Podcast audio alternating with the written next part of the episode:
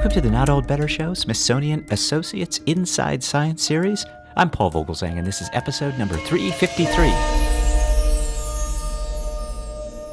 As part of our Smithsonian Associates Inside Science and Technology series, we are joined today by author, policymaker, scholar, and businessman Dan Poneman. Dan Poneman will be appearing at the Smithsonian Associates May 22nd, 2019, and his presentation is entitled Double Jeopardy: Combating Nuclear Terror and Climate Change.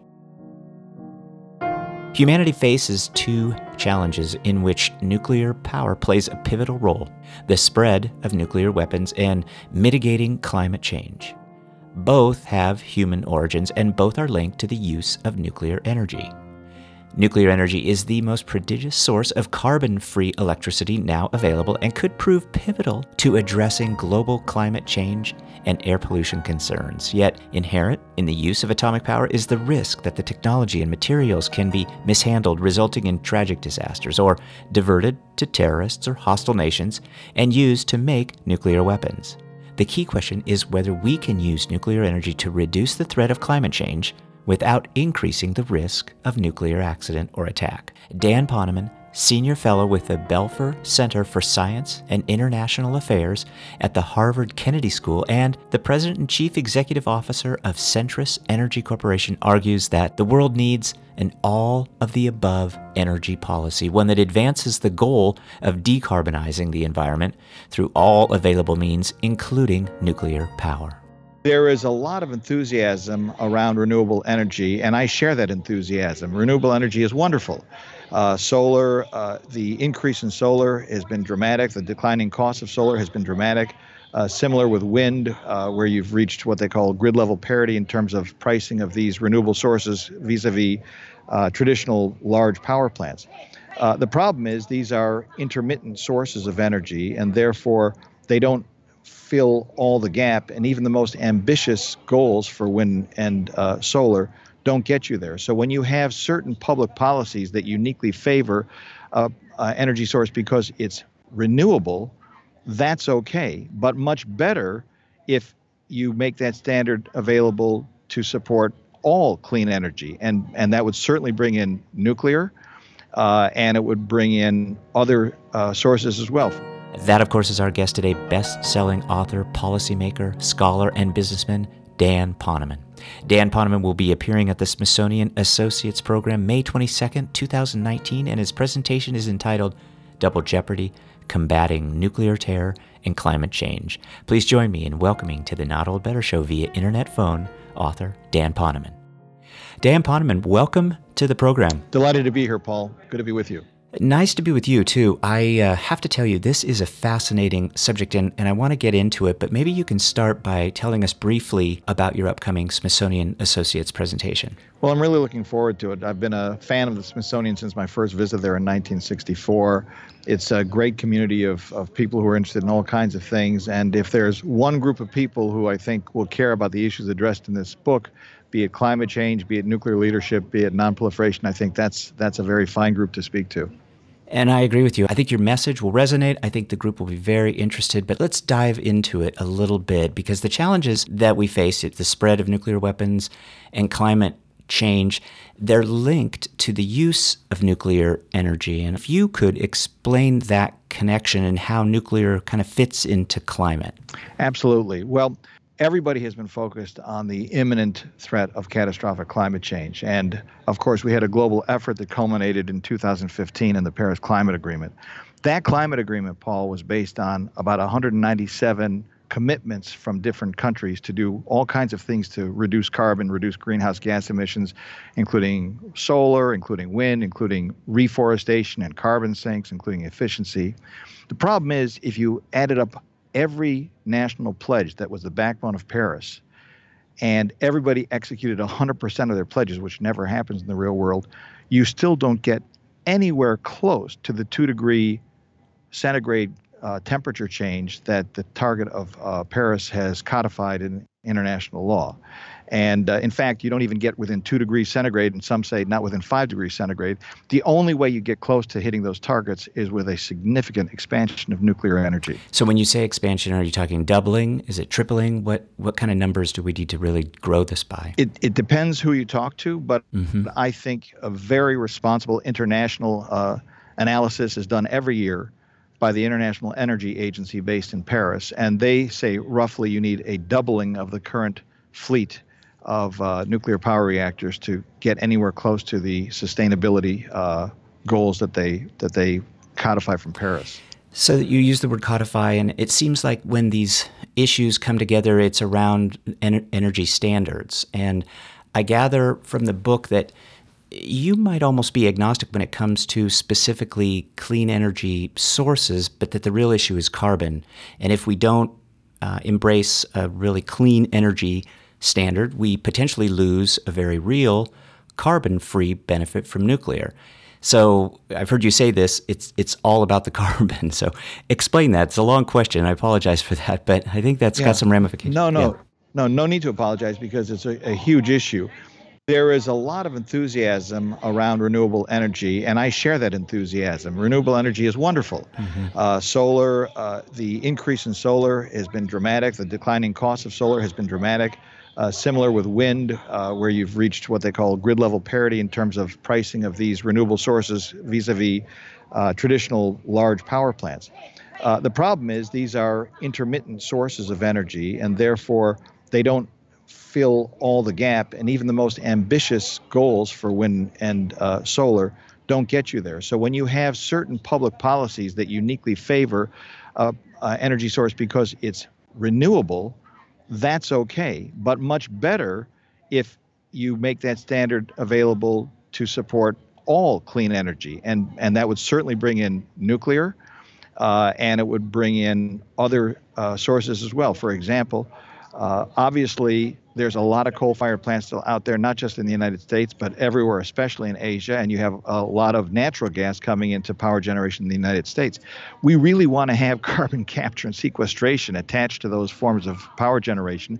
And if you do, which is still a big challenge, then I think they too should get credit for being clean. So anything that removes carbon from the atmosphere should be welcomed, and anything that discriminates against anything that removes carbon from the atmosphere should be, I think, rejected, because I think that moves us in the wrong direction on climate change.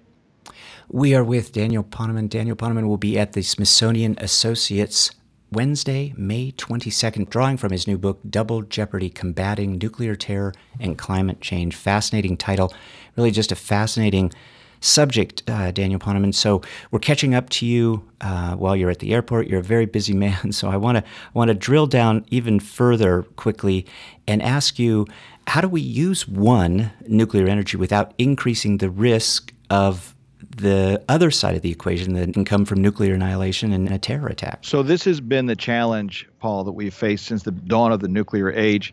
And frankly, the premise that Dwight Eisenhower presented to the world at the United Nations on December 8th, 1953, his so-called Atoms for Peace vision is still the right vision, which is that we should make the benefits of the peaceful uses of the atom available to all, but it has to be accompanied by the most strict safeguards against the misuse of this technology, because obviously the enriched uranium fuel that goes into a reactor and the plutonium that is produced within the reactor could be misused and diverted to weapons use. So how do we get the benefits of the peaceful use of nuclear energy without those risks? I think the United States has to continue to lead. There are over 440 reactors operating in the world today, and no one has, I think, stronger safety standards and stronger nonproliferation and security standards than the United States of America. So the United States has to remain in a leadership role so that we can continue to lead those global policies that will restrict the use and the diversion of these dangerous technologies and materials to improper military use. And I don't want to go on too long, but there's a number of ways that you can go about this. Well, thank you for that. And let's talk about leadership for just a second, because it seems like the U.S. is giving some mixed signals about this subject, the nuclear energy, and maybe we're being, as a government, we're being inconsistent, even negative about the U.S. role in climate change. Have we lost the nuclear leadership globally as a country, and will we be getting this back at all as a country? And if we've lost it, who are the leaders today globally? Well, I would say that at the dawn of the nuclear age, the United States, one might almost call the alpha and the omega. That certainly is no longer the case. And I guess I would say, Paul, that our leadership is under severe challenge. What has happened? After 3 Mile Island, we had 30 years in which nuclear power plants were not built in this country. We lost the hang of it. We lost the supply chain. We lost the talent pool. So when we started building reactors again, which were being built in South Carolina and Georgia, we were slow and we were over budget, and we had real problems. Meanwhile, other countries have been building them, much more frequently in much greater quantities, and they got good at it because they got the hang of it. So in terms of building reactors, there's over 50 getting built around the world. Only 2 of those are now getting built in the United States. So that's a risk. In the area of nuclear fuel, the most sensitive part of the nuclear fuel cycle, because this enrichment technology is what can in fact make bomb-grade material. When I started as a summer intern for John Glenn way back in 1975, the United States basically dominated the whole world market outside of what we used to call the Soviet bloc. When I started working for President Bush 41, back around 1990, we still had 40% of the market. When I started working at the Department of Energy in 2009, we had 25%. Now we're down to 4%. Who's moved up? Russia has moved up very ambitiously. China has moved up as well. And those are really, around the world, the two leading countries in terms of both what they're building in their own countries and what they're seeking to export. You also have reactor construction going on in India and the United Emirates. And there are also a couple reactors still getting built in South Korea. So our ability to sway global norms, I think, is imperiled by our inability to be more successful in our own programs. I do think we can get our groove back, and I think some of the things that are happening right now in Washington and elsewhere in the country are helping to put us in that direction. So I'm optimistic, but I think we have to be braced for this, rather grim current reality. How do we sway the public? How do we get back to a point where we're regaining some public confidence in nuclear? Well, this is a huge issue, Paul, because really there is, of course, no energy source without risk. But going back to the movies of Godzilla and the 50-foot woman and all those kind of scary movies from the 50s, nuclear has always held a certain almost hypnotic and frightening effect. It's an invisible form of danger. And even though people are killed every year by the use of fossil fuels in large quantities, and tragically so, and that's not happening in nuclear space. It's nuclear that still seems to engage the public imagination in a very, concerned way. So we definitely have to get our arms around that problem. How do we do that? Look, we just have to be good and embed a deep-seated safety culture so people understand that the safety, which is the ultimate objective and priority in nuclear energy, is in fact effectively being implemented, not just in the United States, but everywhere. The 3 Mile Island accident happened way back in 1979. People had sort of gotten over that, and even Chernobyl was in 86. That memory, and painful one at that, had receded. Fukushima in 2011 really had a devastating effect on public confidence. The other thing, the last thing I would say on this is some of the new technologies of the so-called fourth generation nuclear reactors, which are still on the drawing boards, have inherently safe designs which are much better than the older technologies. And I think once the public understands some of the benefits and some of the unique safety features of these new technologies, I think that also could help persuade people that nuclear power is in fact safe, and that the greater risk is in not doing something to stop this terrible threat of catastrophic climate change. Daniel Poneman, your new book, Double Jeopardy: Combating Nuclear Terror and Climate Change, is getting great reviews. I found it very readable and enjoyable. And you write from the perspective of a former policymaker, still a policymaker, but also as a scholar and as a businessman. And in the book, you offer a number of recommendations. Maybe give us 3 of the most creative that are going to allow us to rise to the climate change and as you say, take us back to the future with nuclear energy. Yeah. Well, thanks, Paul, for the compliment. I am a strong adherent of the so-called all-of-the-above energy policy, which says we need to throw every non-carbon or low-carbon energy source at the climate change problem. So I think the first recommendation I would flag is you simply have to put a price on carbon. You have to put a price on carbon because the market responds to that, and there's no more efficient allocator of resources than the market.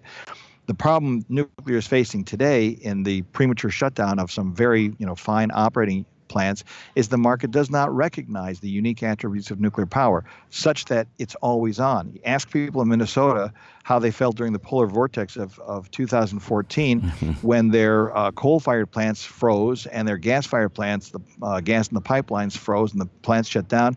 The nuclear power plants kept that region going. And in terms of after hurricanes and so forth, there's an incredible resilience to nuclear power that other energy forms lack. And obviously, it issues no carbon. So even though nuclear power now accounts for a little under 20%, about 19% of our energy electricity generation, it's well over 50% of our carbon-free electricity generation. So you got to put some kind of a burden, some kind of a price on carbon. That's the first. Secondly, to your earlier question, we have to stop discriminating among low carbon sources of energy. The point of introducing solar and wind is not to replace carbon-free nuclear, but to get rid of the carbon-emitting forms of power generation. And some of these public policies that I was talking about, such as shifting renewable portfolio standards, which only reward those intermittent forms of energy, need to be expanded to become clean energy standards that reward all forms of low carbon power generation. And then I think the third one, just to sort of round out a different kind of recommendation out of the book, is we really have to keep investing deeply and significantly in fundamental research. We don't know the game-changing technologies that are out there to be had, but we do know that we're going to need fundamental improvements, and I'll just name two areas if we want to be successful in fighting climate change. Number one, battery technology. Everyone loves wind and solar. Fair enough. It's great. But you need to have something that's going to store that energy so when the sun's not shining and the wind's not blowing that you can still benefit from the power that they produce. We're not anywhere near where we need to be in terms of grid level storage. And the second thing is, like it or not, there's just going to be an enormous amount of coal being used to power generation, and it's a global problem. So you have to look at China, you'll have to look at India, you have to look at Southeast Asia, and the plants that have been built that are spewing out enormous amounts of CO2 are relatively new, and they're going to be spewing out these CO2 emissions for decades unless we do better, much better, at carbon capture, utilization, and sequestration. So we need to invest heavily in fundamental research. Daniel Poneman, I know you are very busy, and we certainly appreciate your time. This is a fascinating subject, as I say. It's complex, and I think it's an important one. So thanks for being generous with your time today. We will look forward to seeing you at your upcoming Smithsonian Associates presentation. But Daniel Poneman, thank you very much. Thank you, Paul, and I really enjoyed the conversation. Those are great questions, and I hope people will think about how we can, in fact, create that low-carbon future that all of us and our children really need if we hope to enjoy the kind of future that we're trying to create for our next generations. Let's make this happen. Thank you very much, Daniel Poneman. Thanks to Dan Poneman, who will be appearing at the Smithsonian Associates Program May 22nd, 2019, and his presentation is entitled Double Jeopardy: Combating Nuclear Terror and Climate Change at the Ripley Center in Washington, D.C. Dan Poneman's new book, Double Jeopardy: Combating Nuclear Terror and Climate Change, will be available for sale and signing. More details are available on our website. Thanks to the Smithsonian team for all they do to support the show, and thanks to you, our wonderful Not Old Better Show audience. Remember, talk about better. The Not Old Better Show. Thanks, everybody.